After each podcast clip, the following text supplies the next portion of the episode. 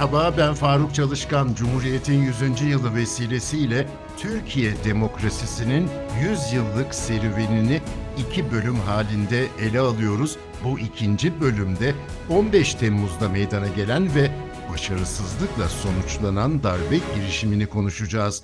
15 Temmuz 2016 arefesinde Türkiye askeri vesayeti ortadan kaldırmak için anayasa değişikliği yapmış sivil siyaset ülkenin terör sorununu halletmek için elini taşın altına koymuştu. Cumhuriyet tarihinde rastladığımız darbe serilerinden farklı ama yine silahlı kuvvetlerin merkezde yer aldığı bir plandı. Doçent Doktor Cem Duran Uzun'a bu programa katıldığı için teşekkür ediyorum. 15 Temmuz'dan önce kısaca süreci ele alabilir miyiz? Demokrasi ve siyasetin sivil olması açılarından 2012'den 2016'ya Türkiye nasıl bir değişim göstermişti? Evet, 2010 e, anayasa değişikliğiyle özellikle vesayetle mücadele konusunda önemli bir adım atılmıştı. E, vesayet kurumlarının e, yargıdaki görünümü olan Anayasa Mahkemesi ve Hakimler Savcılar Kurulu'ndaki e, çoğulculaşmayı, demokratikleşmeyi sağlayan bu 2010 anayasa değişikliği vesayetin büyük oranda gerilemesine sebep olmuştu ve bundan sonra e, demokratikleşme yolundaki adımlar daha hızlı bir şekilde atılır olmuş idi. Ancak e, bundan sonra karşımıza farklı bir vesayet biçimi çıkmış idi e, devlet kurumlarında 40 yıldır belki e, örgütlenmeye başlayan paralel bir devlet yapılanması FETÖ vesayetiyle karşılaşmış idik. E, bu FETÖ vesayeti e, önce farklı kimliklerle e, bir takım e, hareketlerde bulunmuş ama sonradan açık bir şekilde hükümeti ve AK Parti iktidarlarına karşı saldırılarda yargı yoluyla, emniyet yoluyla ve farklı paralel yapılanmaları yoluyla bulunmuş idi. E, nihayet bu FETÖ e, yapılanmasıyla ve paralel devlet yapılanmasıyla yürütülen etkili ve güçlü mücadele sonrasında özellikle 1 Kasım 2015 seçimlerinden sonra artan bir şekilde bu FETÖ yapılanmasının hem devlet içerisindeki örgütlenmesi hem de sivil görünümlü yapılarına yönelik olarak yapılan mücadele e, bu FETÖ e, örgütünün askeri bir darbeye girişimine doğru e, yönelmesine sebep olmuştur diyebiliriz. 2016 yazına geldiğimizde 15 Temmuz'da e, bir kalkışma oldu. Evet. Peki siz e, bu kalkışmayı ve sonucunu nasıl tasvir edersiniz? 15 Temmuz darbe girişimi geçmişteki darbeler içerisinde e, e, darbelerden biraz farklılaşmış bir e, girişimdir diyebiliriz. 27 Mayıs darbesine Türk Silahlı Kuvvetleri'nin hiyerarşisi içerisinde gerçekleşmemiş olması açısından silahlı kuvvetler içerisindeki örgütlenmiş bir juntanın bu girişimi yapması açısından 27 Mayıs darbesine benzetilebilir. Bu açıdan 12 Eylül darbesine benzemiyor. Ama 27 Mayıs darbesinden de birçok yönüyle farklılaştığını söyleyebiliriz. Çünkü 15 Temmuz darbe girişimi aslen silahlı kuvvetler içerisinde olmayan e, yöneticilerinin büyük bir kısmı yurt dışında Amerika Birleşik Devletleri'nde olan bir örgüt tarafından planlanmış, doğrudan doğruya icra edilmiş ve bu örgütün silahlı kuvvetlerindeki uzantıları kullanılarak e, hayata geçirilmiş bir darbe girişimiydi. Darbe yargılamalarından, e, mahkeme kararlarından, yargılamalar sonucu ortaya çıkan gerçeklerden anladığımız kadarıyla darbenin e, baştan sona planlanması, darbe günü gerçekleşen hareketler, icra hareketleri ve bütün süreç doğrudan doğruya e, FETÖ lideri Fethullah Gülen'in e, talimatları doğrultusunda onun e, belirlediği sivil imamların yöneticiliği altında ve örgüte bağlı e, askerler tarafından hayata geçirilmiş bir darbe girişimidir diyebiliriz. E, bu açıdan e, diğer darbe girişimlerinden farklı idi. Ancak bu darbe girişimi e, birçok açıdan da Türk milletinin demokrasiye ve sivil iradeye sahip çıktığı, Türk siyasetinin e, dik durduğu, e, darbeye karşı demokrasinin ve özgürlüklerin yanında e, durduğu bir girişim olarak Türk tarihine geçmiştir diyebiliriz.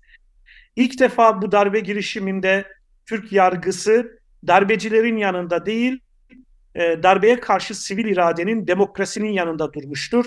Daha henüz darbe girişimi sonuçlanmadan e, darbe girişimine karşı tavır almış, bu eylemlerin suç olduğu ve soruşturulacağına dair açıklamalar yapmıştır yargı organları. Şimdi önemli bir farkı ortaya koydunuz. Daha önceki askeri darbelerde sivil halk hiçbir zaman devrede olmamıştı. Türkiye tarihinde Doğru. bu ilk değil mi? Evet. Yani bu, bundan önceki darbelerde sivil halk ya yeterli bilgiye, birikime e, ve darbeye karşı koyabilecek imkanlara sahip değildi ya da sahip olsa bile bu konuda e, harekete geçmemiş idi. E, ancak bu darbe girişiminde e, siyasetin liderliğinde Cumhurbaşkanı Erdoğan'ın çağrıları e, çerçevesinde halk doğrudan doğruya darbe girişimine karşı tavır göstermiştir. Bütün siyasi e, taraflar mecliste toplanmıştır, darbeye karşı çıkmıştır. Yine medya önemli bir sınav vermiştir, darbeye karşı tavır göstermiştir ve gerçekten de darbenin bastırılmasında ve önlenmesinde halkın bu darbeye karşı gösterdiği açık tavır çok belirleyici olmuştur. E, aksi takdirde yine yargılamalarda ortaya çıkan gerçeklere baktığımızda bu darbe girişimi hazırlanan plan neredeyse mükemmele yakın bir plandı. Bir yıla yakın e, süre boyunca 1 Kasım 2015 seçimlerinden bir hafta sonra başlandığını anlıyoruz darbe hazırlıklarına. Bir yıla yakın bir süre boyunca darbe hazırlığı yapılıyor ve ciddi bir hazırlıkla çıkılıyor yola. Ancak halkın direnişi, siyaset kurumunun burada gösterdiği dik duruş e, bu darbe girişiminin bastırılmasını sağlıyor. Bu kalkışmadan itibaren 7 yıl geçti. En başta bahsettiğimiz 2010 referandumundan beri de 13 yıl geçti. Şimdi e, Türkiye yine bir anayasa değişikliğinden söz ediyor. Ama bu kez değişiklik değil, tamamıyla yeni bir anayasa hazırlanması mı gündemde? Siz tartışmaları evet. nasıl yorumluyorsunuz? 1982 Anayasası 19 defa değişikliğe uğradı. Anayasanın neredeyse üçte ikisi maddeleri e, bu değişikliklerden etkilendi. Ama hala Türkiye'nin yeni bir anayasaya ihtiyacı olduğunu çok net bir şekilde söyleyebiliyoruz. Aslında içerikte uzlaşamasa bile bütün siyasi partiler ve bütün toplum kesimleri de yeni bir anayasa ihtiyacı olduğunu kabul ediyor. Ee, bunun birkaç sebebi var. Her şeyden önce 1982 Anayasası'nın üzerinde hala 12 Eylül darbesinin gölgesi var. Hem psikolojik olarak hem de gerçek manada bu anayasanın üzerinde 12 e, Eylül darbesinin gölgesi var. Biz 2010 Anayasa değişikliği sonrasında geçici 15. maddenin kaldırılması suretiyle 12 Eylül darbesini yapanları yargılamış ve mahkum etmiş bir ülkeyiz ama hala mahkum ettiğimiz insanların hazırladığı anayasayla yönetiliyoruz. O yüzden siyaset kurumunun bu ayıbın e, üzerinden geçmesi, bu ayıbı e, kapatması gerekiyor. Yeni bir anayasa hazırlaması gerekiyor. İkinci bir sebep bizim artık Türkiye e, devleti olarak, Türk milleti olarak demokratik, katılımcı, uzlaşmacı bir anayasa yapmamız gerekiyor. Bundan önceki anayasalarımız askeri darbeler sonrası darbeciler ve onlara eşlik eden siviller tarafından hazırlanmış ve topluma dayatılmış anayasalardı. Oysa ki Türk milletinin anayasal birikimi, siyasi birikimi e, demokratik, katılımcı, uzlaşmacı, sivil ve bütün toplumun e, benim anayasam diyebileceği bir toplumsal sözleşmeyi yapacak düzeye ulaşmıştır. O yüzden bizim böyle bir anayasa yapmamız gerekiyor ki bir anayasanın sivil ve demokratik olabilmesi için sadece içeriğinin değil hazırlanma yönteminin de e, sivil ve demokratik olması gerekir diyebiliriz. Yine mevcut bir bu anayasamız 1982 anayasası dil ve terim uyumunu kaybetmiş, ciddi oranda sistematiğini yitirmiş bir anayasa. Artık yamalı bohça deniliyor.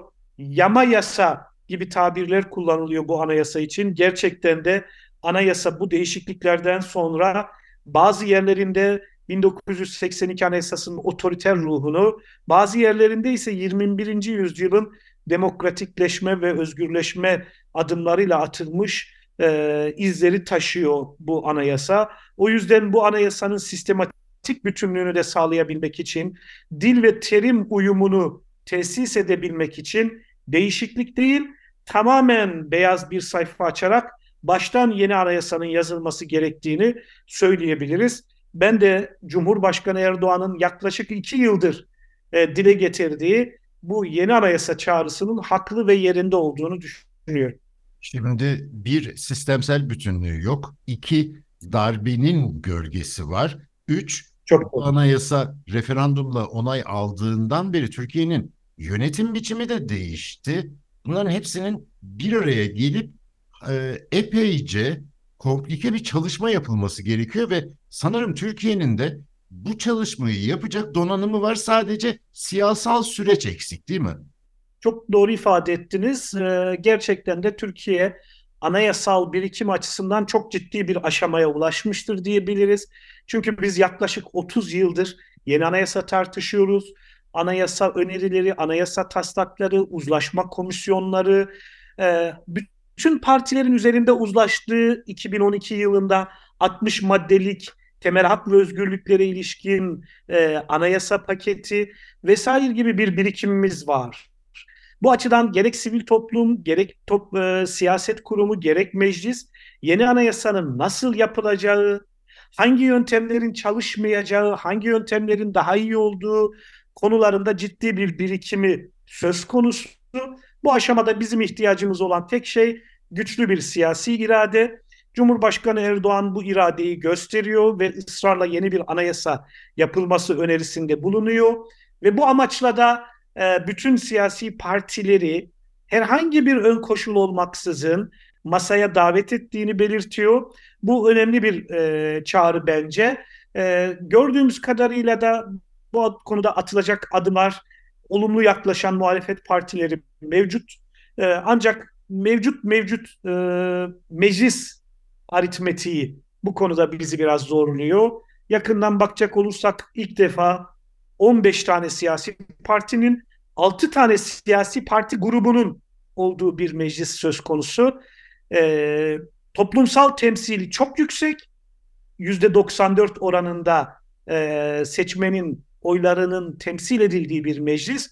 Ancak e, dağınık bir meclis. O yüzden uzlaşması zor olabilir.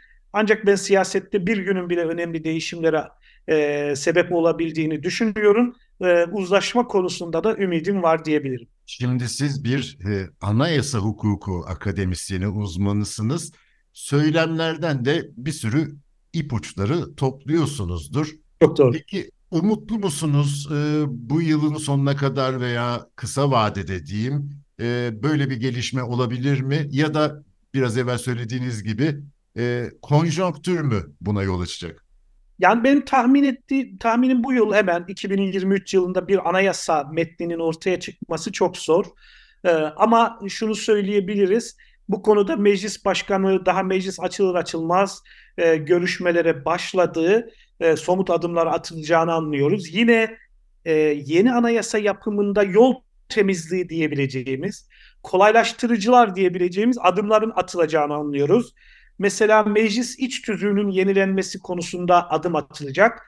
Tahmin ediyorum ki meclis iç tüzüğü konusunda bir uzlaşma sağlanırsa, o konuda partiler arasındaki temaslar artar, e, bu sayede siyaset e, çalışmaya başlar ise, siyasetin önü açılırsa anayasada da uzlaşmanın mümkün olacağını düşünüyorum. Çünkü bizim mevcut meclis iş tüzüğümüz 1973 tarihli iş tüzüğün 96'da yenilenmiş hali. Yani aslında biz çok acil bir iç, tüzük ihtiyacına sahip bir ülkeyiz. Bir yasama reformu ihtiyacımız var ama bir türlü hayata geçirilemiyordu.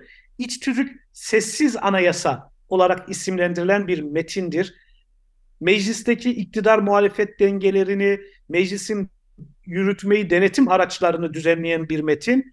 Eğer iç tüzük üzerinde bir anlaşma sağlanır, bir yasama reformunu hayata geçirirsek, e, ben tahmin ediyorum ki bunun yeni anayasanın da önünü açabileceğini söylemek mümkün. Partiler arasındaki yumuşamayı, uzlaşmayı, diyaloğu güçlendireceğini söylemek mümkün. Yine Adalet Bakanı insan hakları eylem planının, yargı reformu e, strateji belgesinin e, bu yıl sonuna kadar hazırlanacağını belirtti. Ben bunların da önemli adımlar olduğunu düşünüyorum. Yeni anayasanın hazırlanması konusundaki e, e, çabaları destekleyeceğini düşünüyorum. Hak ve özgürlükler ve adalet alanında atılacak olumlu adımların. Yine siyasi partiler kanunu, seçim kanunları konularında da bir takım reformlar gündeme gelecek. Yani bu bu adımlar da yeni anayasayı yapmak açısından bir yol temizliği olacaktır. Ee, yeni anayasanın önünü açabilecektir diyebiliriz. Önümüzdeki sene e, 2024 yılında e, daha somut adımlar e, görmemiz mümkün yeni anayasada bu bakımda. Şimdi Cumhuriyet'in 100. yıl serisinde bir önceki bölümde başta bahsetmiştim. E, darbeler serisini anlatmıştık ve e, bu programda da yine bir kalkışma tabii gündemimizdeydi. Ama ben şu vurguya e, dikkat çekmek istedim hep. Cumhuriyet bir başarı öyküsüne nasıl dönüştü? Hep sivil siyaset kazandı. Şimdi güncel evet. konulara girdik. Bu teşhisimi e, siz nasıl değerlendirirsiniz? Çok doğru. Zaten bu şöyle de ifade ediliyor hep e, Cumhuriyet'in demokrasiyle taçlandırılması şeklinde. E, aslında Cumhuriyetlerin, Cumhuriyet rejiminin e, demokratik olmayan örnekleri de dünyada çok var ama Türkiye Cumhuriyeti'nin kurulmasından itibaren hedefinin her zaman için milli iradeye dayanan demokratik bir cumhuriyet olduğunu söylememiz mümkün. E, bu açıdan e, ilk defa 1950 yılında e, serbest seçimlerle iktidarın el değiştirmesi, e, demokratik bir çok partili rejime geçilmesi Türkiye için çok büyük bir başarıydı. E, ancak bu e, defalarca askeri müdahalelerle kesintiye uğradı. Daha vahimi askeri müdahalelerden sonra askeri rejimler kısa sürse bile bir takım vesayet araçları konuldu ve bu vesayet araçlarıyla hep demokratik sivil yönetimin üzerinde bir takım e, tırnak içerisinde devlet iktidarı oluşturulduğunu gördük. E, bu yüzden özellikle 2000'li yılların bu vesayetin e, yargıdaki, bürokrasideki, e, silahlı kuvvetlerdeki bu vesayetin geriletilmesi, demokratik siyasetin devlete hakim olması çok önemli bir başarıydı e, bence. Bizim anayasacılığımızın da e, evriminde vesayetle mücadelenin ben en önemli hususlardan birisi olduğunu düşünüyorum. Anayasalarımız bazen daha demokratik, daha özgürlükçü, bazen geriye gitmiş, daha otoriter e, daha az demokratik anayasalar şeklinde karşımıza çıkmış. Ama hep bu vesayetçi ruhun korunduğunu görmüşüz. E, ancak 2000'li yıllardan sonra bu vesayetin geri, geriletildiğini, e, artık anayasacılık ya da çoğulcu demokrasi dilinin arkasına saklanarak demokratik çoğunlukların yönetme hakkını elinden alan vesayet araçlarının ortadan kaldırıldığını gördük ve ben e, Cumhuriyet'in 100. yılında yeni bir anayasayla kalıcı bir demokrasi ve toplum sözleşmesi hazırlayarak bunları tamamen geride bırakmamız gerektiğini düşünüyorum. Doçent Doktor Cem Duran Uzun'a çok teşekkür ediyorum. Bizi hangi mecrada dinliyorsanız orada abone olmayı lütfen unutmayın. Hoşçakalın.